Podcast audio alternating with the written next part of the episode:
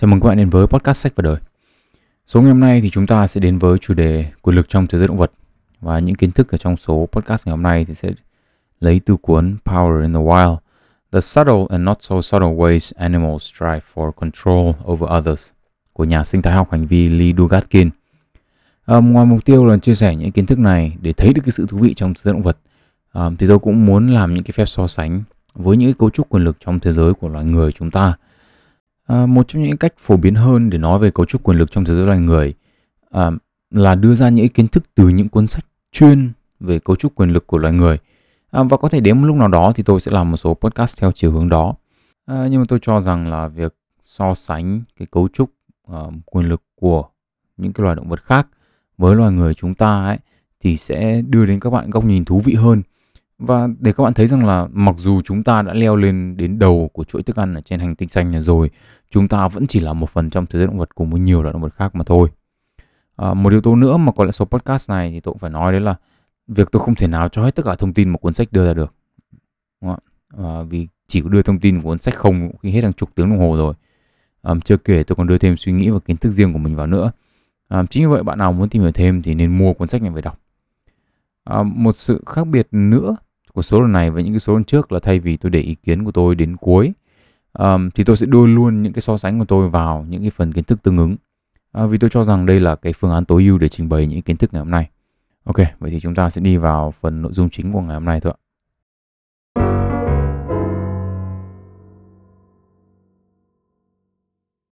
À, đầu tiên đúng như thường lệ thì chúng ta sẽ tìm đến định nghĩa của hai chữ quyền lực. Tuy nhiên ấy, thì với cái sự đa dạng trong thế giới động vật ấy, thì hai cái chữ quyền lực này nó mang ý nghĩa khác nhau với những loài động vật khác nhau. Trong chương đầu tiên của cuốn sách ấy, thì tác giả nói về những cái yếu tố mà khi sở hữu những cái yếu tố này ấy, thì một cá thể trong của cái loài động vật đó có thể được coi là có quyền lực. Thế đầu tiên chúng ta có loài linh cầu. Ở loài linh cầu ấy thì những cái con cái ấy, thì chiếm ưu thế về mặt quyền lực hơn so với những con đực. Nguyên nhân ấy là bởi vì những con cái ấy thì có bộ hàm nó khỏe hơn Bộ hàm của những con linh cầu cái ấy có khả năng cắn vỡ cả những cái màu xương có đường kính lên đến 7 cm. Có được một cái bộ hàm như này ấy là lợi thế là bởi vì linh cầu thì ăn theo săn theo bầy đàn và khi săn xong ấy thì cả lũ tranh nhau và ăn. Và cái con cái nào ấy có bộ hàm khỏe hơn ấy thì nó sẽ ngoạm được miếng to hơn và nhanh hơn những con khác. Và như thế thì nó vừa có nhiều đồ ăn hơn mà con của nó thì cũng có nhiều đồ ăn hơn. Từ đó ấy, mà nó cũng như con của nó sẽ khỏe hơn những con khác đúng không? được ăn nhiều hơn thì sẽ khỏe hơn. À, trong những cuộc đấu đá giành quyền lực giữa những con linh cẩu với nhau ấy thì những bộ hàm này cũng là vũ khí có lợi. Thế thì những đứa con ấy của những cái con cái mà có bộ hàm khỏe thì thường cũng sẽ có những bộ hàm khỏe. À, do đây là yếu tố được quyết định nhiều bởi gen. Thế thì những con linh cẩu cái ấy, mà có bộ hàm khỏe ấy, thì thường là sẽ có nhiều quyền lực hơn. Và khi nó có nhiều quyền lực hơn rồi thì nó sẽ có xu hướng đẻ con sớm hơn và đẻ nhiều con hơn những con cái khác. À, và nếu con của chúng là con cái ấy, thì nó sẽ được và nếu được thừa hưởng cái bộ hàm này nữa gọi là vì nó do gen thì chúng lại có xu hướng trở thành những con cái có quyền lực trong bầy đúng không ạ? À, ở người thì chúng ta có một hiện tượng tương tự như này đi vào trong câu ca dao đúng không? Chúng ta có hai câu ca dao đấy là con vua thì lại làm vua con sãi ở chùa thì quét lá đa đúng không? Một cái câu ờ, tương tự trên mạng xã hội bây giờ là cái câu mà sinh ra là đã vạch đích rồi đúng không Tức là nhìn dưới góc độ tài nguyên ý, thì một bộ hàm khỏe là một cái tài nguyên có tính chất di truyền. Mặc dù nó không chắc chắn là 100%, tức là con mẹ có hàm răng khỏe ấy, thì thì con của nó ấy, thì có xác suất là có hàm răng khỏe mà thôi. Um, ở người ấy, thì chúng ta cũng có thể nhìn nhận có kiểu ba kiểu tài nguyên khác nhau mà có thể được truyền từ đời này qua đời khác. Đấy là tiền, quyền và nhan sắc. Trong ba yếu tố này ấy, thì có lẽ nhan sắc là một trong yếu tố giống với bộ hàm nhất vì nó mang tính xác suất tức là mẹ sinh bố đẹp thì chắc chắc con đã sinh hay là đẹp. Tuy nhiên ấy thì là ở con cái nếu mà bố mẹ đẹp ấy, thì cái xác suất này nó sẽ tăng. À, nhưng mà tiền và quyền thì gần như là điều chắc chắn. Tức là sinh ra trong một cái môi trường mà có tiền ấy thì bố mẹ có thể truyền lại cho con cái phương tiện kiếm tiền. Và nếu mà bố mẹ có một cái khối lượng tiền lớn ấy thì kể cả là con cái có kém bố mẹ trong việc kiếm tiền đi chăng nữa thì họ cũng vượt xa so với mức trung bình dân số. À, chúng ta có các cái tập đoàn gia đình như là tập đoàn Mars là tập đoàn chuyên bán bánh kẹo ở Mỹ đúng không ạ? Tập đoàn Koch chuyên dầu mỏ, tập đoàn 6 thế hệ nhà Hermes à, hoặc là những cái tập đoàn quen thuộc hơn như là tập đoàn Samsung đều là những tập đoàn gia đình tức là đời bố truyền sang đời con rồi đến cháu chắt chút chít À, tương tự như vậy thì quyền lực cũng có thể truyền từ đời này qua đời khác. À, có lẽ là ví dụ điển hình nhất là họ nhà Kim đúng không ạ? Lãnh đạo tối cao của Bắc Triều Tiên. Từ đời ông nội là Kim Nhật Thành, sau đó là đến Kim Chính Nhật và con bây giờ là Kim Jong Un đấy. À, một số gia đình khác mà có thể ít người biết đến hơn ấy, thì chúng ta có gia đình Bush với hai đời tổng thống Mỹ, gia đình Kennedy và gia đình Clinton là hai trong số những gia đình có quyền lực chính trị lớn nhất nước Mỹ. À, ngoài ra ấy, thì tiền thì hay đi với quyền. Và như thế thì chúng ta có những cái gia đình truyền lại cho những cái thế hệ sau không chỉ là tiền hay quyền mà là cả hai. Chúng ta có những cái gia đình như kiểu gia đình Rockefeller vừa có tiền vừa có quyền. À, hay là những cái gia đình như là dòng tộc Al Saud cai trị ở Rập Xê Út à, vừa có tiền từ dầu mỏ vừa nắm vữ giữ những cái chức vụ tức là cả cái gia đình đấy là nắm vụ những cái chức, chức vụ cao nhất trong uh, chính phủ. À, việc truyền lại cho con cái những cái tài nguyên mà bố mẹ có ấy, thì nó không chỉ đơn giản ở tiền quyền hay là sắc đẹp mà nó còn ở nhiều những cái phương diện khác nữa. À, tức là ví dụ như gia đình có bố mẹ là nghệ sĩ thì con cái cũng dễ đi theo con đường này. À, ở Việt Nam thì chúng ta có gia đình uh, nghệ sĩ Mỹ Linh Anh Quân đúng không ạ? Có cô con gái là Mỹ Anh cũng theo sự nghiệp ca hát à, bản thân nhạc sĩ Anh Quân thì cũng là con của nhạc sĩ Trương Ngọc Ninh. À, trong phim ảnh nói riêng ấy thì chúng ta có à, nghệ sĩ nhân dân Khải Hưng thì có con trai là đạo diễn Khải Anh. Hay là bạn cùng cấp 1 với tôi chẳng hạn là đạo diễn Lê Đỗ Ngọc Linh chẳng hạn của cái phim à, 11 tháng 5 ngày ấy, thì cũng có bố là đạo diễn. Um, trong nghệ thuật nói chung ấy thì chúng ta có gia đình những nghệ sĩ như kiểu nghệ sĩ nhân dân Trần Tiến. Um, nghệ sĩ nhân dân Trần Tiến và nghệ sĩ ưu tú Lê Mai thì có ba người con gái là nghệ sĩ nhân dân Lê Khanh là diễn viên nghệ sĩ ưu tú Lê Vân và nghệ sĩ ưu tú Lê Vi. Um, thế thì nhìn chung ấy thì cái việc tài nguyên ấy thì được trời truyền từ đời bố mẹ sang đời con là một cái điều khá là dễ thấy. Và quyền lực ấy thì không phải là ngoại lệ.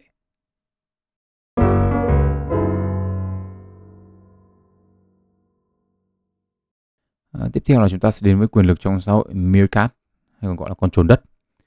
Um, đây là một cái con trồn đất ở châu Phi mà các bạn nhìn thấy uh, ảnh hay là clip mà nó cứ đứng bằng hai chân xong nó cứ um, kiễng kiễng lên như kiểu là đang hóng biến ấy. Um, trồn đất trưởng thành ấy thì um, con nào cũng có thể sinh sản. Nhưng mà trong bầy trồn đất ấy thì chỉ có con cái và con đực thống trị là hai con có quyền lực lớn nhất trong bầy ấy là có quyền được sinh sản mà thôi.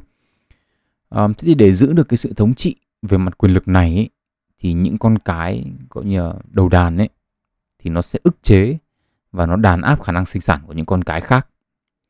Khi mà những con trồn đất cái khác mang thai mà không phải là con đầu đàn ấy thì cái con đầu đàn ngay lập tức là nó tỏ thái độ. Đầu tiên ấy là nó tìm mọi cách đuổi con trồn đất mang thai ra khỏi khu vực ăn uống của bầy hoặc là nó sẽ ăn cắp thức ăn của con cái đó. Càng ngày ấy, thì những cái hành vi này càng trở nên căng thẳng và những con cái đầu đàn này ấy, thì sẽ đuổi những cái con cái đang mang thai đè chúng nó ra cắn vào đuôi hoặc là cắn vào cổ Um, hành vi này thì có thể leo thang đến đoạn là những con khác trong bầy cũng lao vào để tấn công con cái đang mang bầu. Um, những cuộc tấn công này thì là có thể là không dứt, nó hết ngày này qua ngày khác. Đến khi mà cái con cái mang thai phải rời khỏi bầy um, từ vài ngày đến vài tuần hoặc là nó phải rời bầy cho đến khi nào những con cái thống trị nó sinh con xong ấy thì mới mới quay về. Mà điều này thì có thể cần đến hàng tháng trời. Thế thì uh, cái tỷ lệ tử vong của những con cái mà nó phải tạm rời tổ trong cái trường hợp đấy là rất là cao. Những cái con mà sống sót ấy, mà quay trở lại được với bầy ấy, thì thường là mất rất nhiều cân. Có cái lượng hormone stress là glucocorticoid cao bất thường. Và thường ấy là cái khi mà rời tổ ấy thì nó đã khi mà quay về thì nó đã phá bỏ cái thai của mình rồi. Um, trước khi đi vào cái nguyên tắc kinh tế quyền lực trong thế giới động vật ấy thì chúng ta sẽ nhìn vào một cái hiện tượng tương tự trong thế giới là người. À, một trong những cái hình thái giữ quyền lực tương đương có thể À, quan sát được là trong xã hội trước đây với cái hình thái là đa thê và hiện tượng đa thê đa thiếp dễ thấy nhất ấy là các vua chúa ngày xưa và có lẽ là thân thuộc với mọi người nhất là qua những cái phim ảnh Trung Quốc. À, việc đấu tranh giành và giữ quyền lực ấy, thì đặc biệt được thể hiện ở những cái nỗ lực để ức chế và đàn áp sự sinh sản giữa các cái phi tần với nhau. Cụ thể ấy, chúng ta có thể nhìn thấy um, cái sự tương đương giữa con cái đầu đàn của loài trốn đất này với à, chính phi đúng không ạ? Và những con cái khác như kiểu thứ phi ấy. À, chưa kể là vua ngày xưa thích ngủ với ai thì ngủ nên là còn có thể có nhiều cái phân cấp nữa. À, những cái phi tần khác là không chính thức nhưng mà vẫn mang bầu của vua như bình thường. À, thế thì đi kèm với cái thái độ trọng nam khinh nữ ấy thì cái việc ức chế và đàn áp sự sinh sản của những cái phi tần với nhau ấy, thì nó khá là đa dạng về mặt hình thức. Tức là chúng ta tìm mọi cách để bản thân sinh con trai này và tìm mọi cách để những cái thing, những cái phi tần khác là vô sinh hoặc là sinh con gái à, đương nhiên là bây giờ thì chúng ta biết là về mặt sinh học đúng không ạ? Là sinh con gì thì là do người bố. Nhưng mà ngày xưa các cái vị ấy thì là không không học cái bộ môn uh, sinh học. Tức là không thích cái bộ môn đấy ở trường. Chính vì thế nên ra là làm đủ mọi trò để có thể đạt được mục đích của mình. Thế nên là chúng ta mới có nguyên một cái thể loại uh, phim Trung Quốc có tên là phim cung đấu đúng không ạ? Chuyên dành cho các chị em hiện đại xem. À, và các chị em khi mà xem thì đánh giá xem là kế hoạch của người này đủ khéo léo chưa? Ờ, nếu mà là các chị em thì sẽ làm như nào để đạt mục đích ừ, tốt hơn mà không bị phát hiện đúng không ạ? À, cái việc đàn áp khả năng sinh sản này thì gần như là thuần túy giữa các con cái với nhau. Trong xã hội là người ngày xưa ấy thì cũng có cái hiện tượng kỳ thị việc sinh con không biết danh tính của người bố. À, và chúng ta thì sử dụng một cái từ à, mang tính chất coi thường đấy là cái từ chửa hoang đúng không ạ? Những người chửa hoang ấy thì thường xuyên bị xã hội xa lánh và biệt lập. À, giống như những trường hợp của con cái meerkat tức là mấy con chuồn đất ấy à, mấy con trốn đất ấy thì nó không quan tâm lắm đến việc bố nó là ai đúng không ạ? Nhưng mà cái hành vi biệt lập xã hội thì là tương đương với nhau. À, có thể là ở con người chúng ta cũng chả quan tâm bố nó là ai đâu. À, không biết danh tính người bố làm cái lý do để kỳ thị thì đôi khi chỉ là cái cớ để chúng ta sử dụng mà thôi. Ok quay trở về với cái khái niệm mà kinh tế học quyền lực mà tôi đã nhắc đến. À, trong trường hợp của loài trốn đất ấy, thì các nhà khoa học làm cái thí nghiệm rất là thú vị. À, họ cho những con cái meerkat không có quyền lực gì cả um, ở một cái khu vực nhất định thuốc tránh thai. Và những con cái ở khu vực khác ấy, thì cho ăn viên đường thôi tức là giả dược ấy, mà chẳng có tác dụng gì cả. Sau một thời gian ấy tức là cụ thể là sau 25 năm mà nghiên cứu này đã diễn ra và hiện giờ nó vẫn đang diễn ra thì các cái nhà khoa học thấy rằng ấy, là với những con cái đầu đàn ấy thì lợi ích của việc những con cái khác không mang bầu là rất là lớn. Trong những đàn ấy mà những con cái khác không mang bầu ấy, thì con cái đầu đàn được ăn nhiều hơn, cân nặng hơn so với những con còn lại. Con cái của chúng cũng được ăn nhiều hơn và khỏe mạnh hơn so với những đàn không sử dụng thuốc tránh thai. Về cơ bản ấy là chúng ta có thể hiểu rằng trong thế giới của loài meerkat ấy, thì việc áp chế khả năng sinh sản của những con cái khác trong đàn là một cái việc rất là tốn tài nguyên. Cụ thể đây là tốn năng lượng. Và như vậy thì một kết luận đơn giản chúng ta có thể đưa ra đấy là cái việc giữ và bảo tồn quyền lực là một quá trình tốn tài nguyên với bất kỳ quá trình tốn tài nguyên nào ấy thì những nguyên tắc cơ bản về kinh tế học sẽ nói với chúng ta rằng là việc chiếm và giữ quyền lực ấy là một điều có lợi chỉ khi mà cái giá phải trả thấp hơn giá trị thu về. À, đây sẽ là yếu tố tiếp theo mà chúng ta nói tới về quyền lực trong thế giới động vật. À, tuy nhiên thì tôi cũng muốn nhấn mạnh thêm một cái chi tiết khác mà ít được nhắc đến hơn ở trong cuốn sách đấy là à, những cái con cái khác ấy à, không có quyền lực ấy mà sử dụng thuốc tránh thai ấy, thì nó cũng đồng thời nó cũng sẽ tránh được cái việc đấy là bị cô lập ra khỏi cái đàn của mình đương nhiên là nếu chúng ta sử dụng cái um, cảm xúc con người chúng ta ở đây đúng không ạ? Thì chúng ta có thể nói là ờ, đó là một cái điều có thể độc ác hay tàn nhẫn hay bất kỳ một cái gì đó. Nhưng mà trên thực tế thì đây là cái cách mà thế giới tự nhiên vận hành bản thân chúng ta cũng thế thôi. À, khi mà chúng ta nhìn vào xã hội loài người thì chúng ta sẽ thấy rất là nhiều những cảnh đời nó rất là khổ mà thực sự là chúng ta không thể làm gì được. À, vì đây là tính chất của cuộc sống.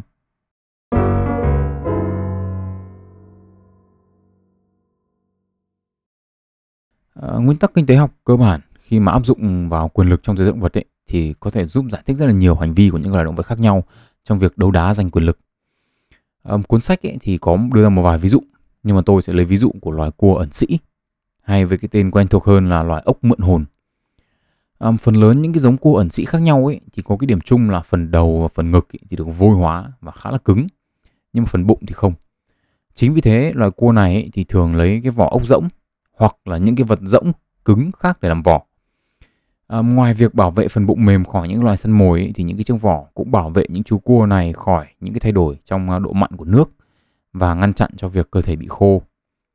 À, nhưng không phải cái vỏ nào nó cũng giống nhau có cái tốt hơn những cái khác. À, nếu mà vỏ quá nhỏ ấy thì không đủ chỗ để chui vào trốn trong thời điểm nguy hiểm. Nhưng mà vỏ mà quá to ấy thì lại nặng vác đi khắp nơi nó không tiện mà nó tốn sức chính vì thế những cái chiếc vỏ mà nó cân đối và vừa sinh ấy thì là những cái mục tiêu của những chú cua này và những cái con cua này thì sẵn sàng đánh nhau và giết nhau để chiếm những cái chiếc vỏ tốt chính vì thế quyền lực trong thế giới của ẩn sĩ ấy, thì nó xoay quanh những căn nhà di động này à, việc đánh nhau của cái loài cua này ấy, thì nó cũng uh, có nhiều kiểu hành vi khác nhau Tức là điển hình thì có là dùng càng để tóm vào vỏ này, xong rồi là nó lắc đến loạn. Hoặc là trèo lên vỏ, xong rồi dùng chân đập đập đập đập đập đập liên tục. À, nếu cái con phòng thủ ấy, mà nó chấp nhận nó thua ấy, thì nó sẽ đưa ra tín hiệu cho cái kẻ thắng. À, và các cái nhà khoa học ấy thì vẫn chưa biết chính xác cái tín hiệu này là gì. Thì khi mà đưa tín hiệu như thế thì kẻ thắng sẽ không đập nữa mà nó sẽ túm cái con bị thua đấy kéo ra khỏi vỏ xong rồi ném sang một bên. À, sau đó ấy, thì cái con thắng ấy, nó sẽ chui vào cái vỏ mới rồi bỏ đi để lại con thua cuộc chui vào cái vỏ cũ của nó. À, dựa trên dữ liệu thu về từ cái việc đập vỏ bằng chân của cái loài cua này ấy, thì các nhà khoa học đưa ra nhận định rằng là loài cua này có vẻ như có khả năng đánh giá được đối thủ của mình cả về kích cỡ lẫn sức mạnh. Và nó đánh giá được cái chất lượng vỏ của nó so với những cái chiếc vỏ khác. Um, chính xác ấy, thì quá trình này diễn ra như nào ấy, thì các nhà khoa học không rõ. Vì là hỏi mấy con cua này thì chúng nó không nói. Um, nhưng mà trong 93% những cuộc đấu đá được ghi chép lại bởi các nhà khoa học ấy thì những con cua to hơn khỏe hơn là những con bắt đầu cuộc tấn công. Tức là nếu mà mấy con cua này mà không có khả năng đánh giá đối thủ ấy, thì cái tỷ lệ này thấp hơn rất là nhiều đúng không ạ? Nếu mà chúng ta nhìn chúng ta chả biết là con kia nó mạnh hay yếu thì cứ phàng bừa đi thì xác suất là 50% nó khỏe hơn 50% nó yếu hơn đúng không ạ? Nhưng mà đây là 93% có nghĩa là những con cua to khỏe nó đánh giá được là à con kia nó yếu hơn mình và cái nhà của nó thì xịn hơn mình. À, một cái điều ngược đời ấy, trong cái cuộc đánh nhau này ấy, mà có thể giải thích được bằng việc à, mấy con cua này đánh giá được đối thủ của mình ấy đấy là việc cái con cua phòng ngự ấy thì nó dùng ít năng lượng để phòng ngự hơn khi gặp đối thủ mạnh. Và dùng nhiều năng lượng hơn khi gặp đối thủ không mạnh hơn nó là mấy. Tức là đây là một cái điều ngược đời vì vì đáng nhẽ ra là nếu mà gặp con mạnh thì phải dùng nhiều năng lượng để hơn để phòng ngự đúng không ạ? Chứ con giả thuyết của các nhà khoa học đưa ra ấy là vì những con phòng ngự ấy, thì nó biết luôn là con nào mạnh quá nó không phòng ngự nổi rồi. Chính vì thế nó tiết kiệm năng lượng luôn còn trong khi đấy nếu nó đánh giá là đối thủ của nó không mạnh lắm ấy, thì nó sẽ dùng hết sức để phòng vệ. Và như thế thì cái xác suất giữ được nhà của nó sẽ là cao hơn. Thế thì cái khả năng đánh giá đối thủ này không phải chỉ có ở loài cua ẩn sĩ mà còn ở nhiều loài động vật khác. À, và đây là một cái yếu tố một có thể nói là một trong những yếu tố được chọn lọc tự nhiên. À, yếu tố này nó quan trọng ấy là bởi vì nó cho phép các loài động vật bảo tồn được tài nguyên nếu phải xung đột đúng không ạ? Bằng cách là né những cái xung đột mà cầm chắc phần thua hoặc là tham gia vào xung đột nếu như phần thưởng thu về xứng đáng với tài nguyên bỏ ra. À, đây là một cái điều khá là bình thường của là người chúng ta, đúng không? Từ từ bé chúng ta đã biết rằng là không nên đánh nhau với những thằng nó to hơn mình. Và thứ hai nữa là không nên đánh nhau với những thằng nó chống đẩy nhiều hơn mình. Vì nhìn nó chống đẩy nhiều hơn có nghĩa xác suất nó khỏe hơn mình đúng không ạ? Vân vân vân vân. À, việc đánh giá đối thủ này ấy, thì xuất hiện ở tất cả những cái mặt khác nhau của cuộc sống chứ không chỉ đơn thuần là trong xung đột. Tức là nếu mà chúng ta là con trai chẳng hạn là thích một cái bạn nữ kia quá nhưng mà bạn ý lại cũng được một thằng khác nhà nó giàu gấp 10 lần chúng ta theo đuổi đúng không thì cái xác suất mà xác suất cao là chúng ta tự rút chúng ta không theo đuổi bạn ấy nữa. À, lý do đơn giản là vì gì ạ? Chúng ta đánh giá được là à thằng kia nó có nhiều tài nguyên hơn mình. À, hay đơn giản hơn nữa thì khi chúng ta thấy những người là quá đẹp quá xinh quá xinh quá đẹp trai hay là quá giỏi của chúng ta thì thường chúng ta không tiếp cận bởi vì chúng ta tự đánh giá rằng là cái tài nguyên của chúng ta có hạn và có thể là không đủ để tham gia vào cái cuộc ừ, đổ máu vì tình này đúng không ạ? Thế những cái việc đánh giá đối thủ chỉ là bước đầu trong cái cuộc uh, công cuộc giành giật quyền lực này thôi. Ở, ở những cái loài động vật xã hội ấy, thì cái bước tiếp theo ấy trong cái việc uh, giành giật quyền lực đấy là thành lập liên minh.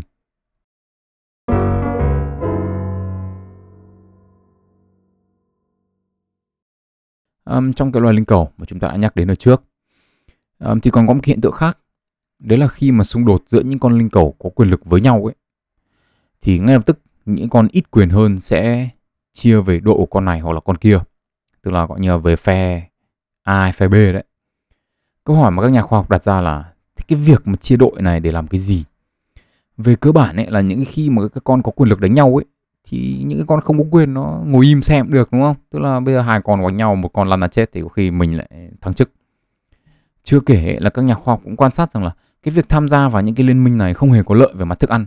Tức là tôi tham gia vào cái liên minh có linh cầu khỏe hơn này, nó khi nó ăn nó cũng chả chia cho tôi. Thế tuy nhiên ấy, những cái liên minh này ấy, có một cái chức năng rất quan trọng trong cái xã hội linh cầu. Đấy là những cái con linh cầu cái mà nó có quyền lực ấy, thì nó hay có những cái hành vi hung hãn và đàn áp những con yếu hơn. Thế thì khi mà nó xung đột với những con linh cầu cái cao cấp khác ấy, thì những cái con bị bắt nạt ấy, thì sẽ về phe của con còn lại đây là một hình thức trả thù đúng không ạ? Tức là mày hồi trước mà bắt nạt tao, bây giờ tao về phe kia tao bem lại mày. Và nếu trả thù thành công ấy, thì quyền lực sẽ được chuyển giao từ con thua sang những con thắng. Và đây là cách quyền lực được chuyển giao trong xã hội linh cầu. Từ những con có gen tốt, có bộ hàm tốt sang những con khác, đúng không ạ? Tức là bây giờ tôi có bộ hàm tốt rồi, tôi là cao cấp, linh cầu cao cấp rồi. Nhưng mà khi tôi đánh nhau thua ấy, thì tôi lại tụt hạng. Và lúc đấy thì thằng khác lại được trèo lên. Thế thì cũng ở trong cái phần nói về linh cầu ở trước ấy, thì tôi có nhắc đến cái câu ca dao đúng không ạ? Con vua thì làm vua mà con sãi ở chùa thì quét lá đa. Thế tuy nhiên ấy, thì tôi có nói thiếu hai câu. Đúng ra ấy, cái câu này có bốn câu ca dao tất cả. Tức là con vua thì lại làm vua, con sãi ở chùa thì quét lá đa. Bao giờ dân nổi can qua, con vua thất thế lại ra quét chùa. Thế thì theo như cái trang à, Facebook à, tiếng Việt giàu đẹp ấy, à, bạn nào quan tâm đến ngôn ngữ tiếng Việt thì nên follow cái cái fanpage này. Ờ, ở cái fanpage này nó có rất nhiều cái thú vị. Thế thì ở đây can có nghĩa là cái khiên và qua là cái giáo. Đúng không? Bao giờ dân nổi can qua. Thế thì khi ghép hai cái chữ này vào ấy thì cái nghĩa bóng của nó, nghĩa hiểu rộng của nó là chiến tranh. Đúng không? Tức là một cái từ khác cũng tương tự như thế, tức là có hai loại binh khí đấy là mâu và thuẫn, đúng không ạ? Mâu là cái xà mâu, còn thuẫn là cái khiên. Mâu thuẫn ấy thì khi ghép vào với nhau ấy là hai loại binh khí thì là, là cái từ dùng để chỉ những cái điều trái ngược, đúng không ạ? Cái mâu và cái cái khiên. Thế thì uh, khi mà dân nổi can qua đúng không ạ? Có nghĩa là khi mà chiến tranh xảy ra thì quyền lực nó có thể thay đổi. Con vua ấy, thì cũng có thể thất thế và đi quét chùa, mất đi cái quyền lực của mình. À, lịch sử loài người ấy, thì cũng đầy dẫy những cái ví dụ về cái hình thái chuyển giao quyền lực này. Mặc dù ấy, là không phải lúc nào sự chuyển giao quyền lực cũng đi kèm với chiến tranh, nhưng nhìn chung ấy, thì đây là điều thường thấy. À, bản thân trong lịch sử Việt Nam ấy, thì việc chuyển giao giữa các cái chế độ phong kiến này, chế độ phong kiến nửa thực dân và cuối cùng là chế độ xã hội chủ nghĩa thì đều đánh dấu bằng những cuộc chiến tranh Um, chiến tranh và xung đột ấy cũng là một điều cần thiết trong xã hội linh cầu để quyền lực có thể chuyển từ nhóm cá thể này sang nhóm cá thể khác. Và chúng ta có thể nhận định rằng ấy, thì chiến tranh là một cách để thay đổi quyền lực nói chung trong thế giới động vật. Và để có thể thành công được trong chiến tranh ấy, thì chúng ta cần có liên minh. À, một hình thái khác trong cái việc thành lập liên minh đó là quạ. À, với một cái số hành vi xã hội mang tính phức tạp hơn. Loài quạ ấy, thì cũng có những hành vi tương tự như các loài linh cầu. Tức là các con quạ thì chia vào các cái liên minh khác nhau để giành quyền lực. Tuy nhiên ấy, loài quạ này còn có một cái hành vi khá là thú vị. Các nhà khoa học quan sát được rằng khi hai con quạ ấy đang rỉa lông hoặc đang chơi với nhau ấy thì thường sẽ có một con quạ thứ ba khác xen vào. Con thứ ba này ấy, thì bao giờ cũng có quyền lực cao hơn hai cái con mà đang à, hú ý với nhau kia. Để lý giải cho cái hành vi xen vào này ấy, thì các nhà khoa học tìm hiểu xem chính xác là cái vai trò con thứ ba này là gì so với hai con còn lại.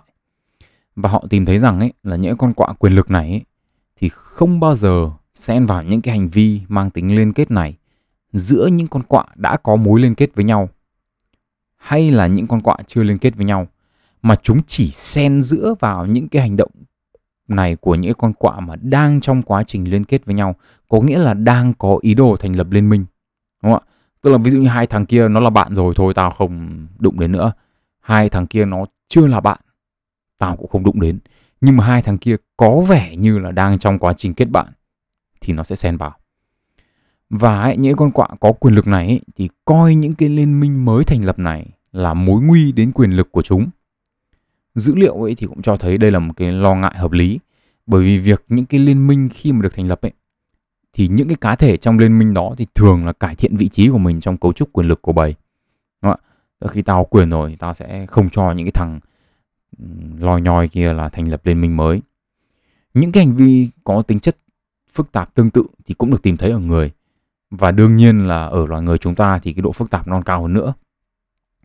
Việc ngăn cản những cái hành vi cấu kết và tạo thành các liên minh mới là một hành động thường thấy trong chính trị, đặc biệt là ở những nước có chế độ quân chủ hoặc là chế độ một đảng um, chế độ quân chủ thì dễ nhận nhất là chế độ quân chủ chuyên chế của Ả Rập Xê Út nơi mà quyền lực hoàn toàn nằm trong tay một người và cái chế độ một đảng ấy thì trên thế giới có 7 nước đang theo chế độ này, à, trong đó có Việt Nam. À, một trong những điều cốt lõi để giữ quyền lực trong hai cái chế độ này ấy, là việc xử lý bộ phận những cá thể có tư duy chống lại hệ thống cầm quyền. Đặc biệt là không để những cá thể này tập trung lại với nhau. Vì cũng giống như trong xã hội loài quạ ấy, thì việc tập trung và hình thành các liên minh mà có đồng quan điểm với nhau về mặt chính trị có thể tạo ra những cái mối nguy cho những cái con uh, cho những cái um, chính thể cầm quyền. À, nếu mà nói về thành lập liên minh ý, thì có lẽ không thể không nói đến nghiên cứu về thành lập liên minh ở Tinh Tinh của nhà linh trưởng học Franz de Waal. Um, là cái tác giả của một trong những cuốn sách bán chạy nhất có cái tên là Chính trị của loài tinh tinh vào năm 1982. Um, ông thì cũng có viết một cuốn sách nữa ra năm 2016 mà tôi đang cân nhắc xem là có nên làm podcast về cuốn sách này hay không. Um, nghiên cứu này về cái việc thành lập liên minh ở loài tinh tinh này ấy, thì được thực hiện ở trên bầy tinh tinh ở Arnhem, Hà Lan. Nghiên cứu của Dewar cho thấy ấy, là liên minh ấy được hình thành giữa hai giới tính có sự khác biệt rất rõ ràng. Ở tinh tinh đực ấy, thì liên minh được hình thành dựa trên những cái tương tác mang tính chất bạo lực và ngoài những cái tình huống nói ra ấy, thì những con đực rất ít khi là tương tác với nhau trong cái hoàn cảnh xã hội bình thường. Dewar thì cho rằng ấy, là việc hình thành liên minh ở tinh tinh đực ấy, là nhằm mục đích tăng quyền lực cá nhân. Và những con tinh tinh mà cầm đầu ấy thì luôn cần phải có sự hỗ trợ những con tinh tinh khác để leo lên cái thang bậc quyền lực. Liên minh ấy là một cách mà những con cầm đầu thực hiện. Nó tạo thành, nó hình thành để nó đạt được mục đích của nó. Ngược lại, liên minh giữa những con cái thì nó khác hẳn. Những con cái thì thường thành lập liên minh với những con mà có họ hàng với nó và những cái cá thể mà nó gọi là bạn cụ thể bạn ở đây là những con cái khác mà nó sẵn sàng tương tác cùng trong những cái văn cảnh xã hội. À, và mục tiêu những của những cái liên minh này không phải là để leo những cái bậc thang quyền lực giống như những con đực mà là những cái liên minh của những con cái là để bảo vệ lẫn nhau.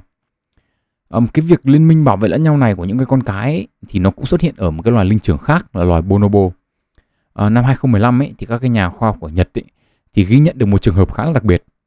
Tức là một con đực à, bonobo cầm đầu tức là alpha male đấy quấy rối một con bonobo cái khác đang động dục. Không hiểu là con bonobo cái này báo hiệu cho đồng đội kiểu gì mà coi như là ba con cái khác trong cái liên minh của nó là coi như phi xe đến. Và bốn con này thì đánh cho con bonobo đực coi như là chạy bán sống bán chết. Con bonobo đực này thì mất quyền lực của nó à, trở thành một con đực có cấp bậc thấp. Và từ đó trở đi thì cái con đực này rất là sợ bonobo cái nói chung ở đây thì chúng ta có thể nhìn thấy điểm chung với những cái hàng à, gần với chúng ta, đúng không ạ? Tức là cụ thể là nếu mà bạn hỏi một người đàn ông chơi với những cái nhóm bạn nào hoặc là người bạn này của anh ta là là người thế nào, thì anh ta có thể trả lời cho bạn đó là à người đó là bạn trong nhóm nào? Nhóm chơi thể thao cùng hay là nhóm cùng sở thích gì đó, ví dụ như là sở thích sưu tập búp bê chẳng hạn, đúng không ạ? Thế nhưng người bạn trong cái nhóm nào ấy thì chỉ tương tác với nhau trong hoàn cảnh đó mà thôi. Bạn chơi thể thao thì có thể gặp hai lần một tuần bạn cùng sở thích thì có thể chỉ gặp trong những cái buổi cà phê của những người thích sưu tập búp bê ví dụ thế. Um, việc mời một người bạn chơi thể thao đến gặp những người sưu tập búp bê khác là một điều khá là hiếm trừ khi là có mục đích nhất định. Tôi ấy, thì cũng phải nói trước là tôi cũng không phải là phụ nữ nhưng mà có vẻ như là liên minh của các chị em thì có vẻ như phức tạp hơn và cũng có xu hướng bảo vệ lẫn nhau khỏi người ngoài. Um, nhưng mà hình như là trong liên minh thì vẫn có thể nói xấu lẫn nhau. Cái này thì tôi không rõ à, bộ môn này nó hơi à, phức tạp quá so với năng lực của tôi thế nên khi nào mà tôi học được và tôi tìm hiểu được hoặc là có cuốn sách nào nói về vấn đề này thì tôi sẽ chia sẻ lại với các bạn à, trong cuốn sách ấy thì còn khá nhiều những phần kiến thức khác nhau về quyền lực trong thế giới động vật mà có điểm chung với con người. à, ví dụ như là hiện tượng hàng xóm ở loài chim sơn ca chẳng hạn. Tức là về cơ bản là không phải là không phải là mấy ba hàng xóm của các bạn là những người duy nhất có khả năng soi mói đâu. Um, hay là quyền lực giữa những cái bầy khỉ mà các à, được tranh chấp thế nào, nhóm thắng thì được lợi cái gì và nhóm thua thì phải chịu những cái bất lợi ra sao, vân vân vân vân. Um, tuy nhiên ý, thì uh, tôi xin phép dừng số podcast này lại ở đây. Mặc dù biết là nó sẽ ngắn hơn bình thường một chút. À, nếu bạn nào mà vẫn muốn nghe tôi làm nhảm tiếp nhưng mà thay vì làm nhảm một mình thì làm nhảm với à, bạn của tôi ấy, thì có thể qua After 29 để uh, lắng nghe số mới nhất. Cá nhân tôi khá là hài lòng với nội dung của số uh, After 29 mới nhất lần này. À, vì tôi nghĩ là nó nó dân dã hơn và cái cái flow của cái podcast nó tự nhiên hơn nhiều so với những số lần trước. Nó cũng nói về những cái chủ đề mà tôi thấy khá là thú vị. Um, tôi sẽ để link của nó ở phần description nếu bạn nào quan tâm và muốn nghe thêm. um, còn nếu bạn nào muốn có thêm kiến thức về thế giới quan thì có lẽ tôi sẽ phải hẹn gặp lại các bạn trong số chính lần sau. Tên tôi là Nguyễn Tiến Đạo. Chào mừng các bạn đến với podcast sách và đời và chúc các bạn một ngày tốt lành.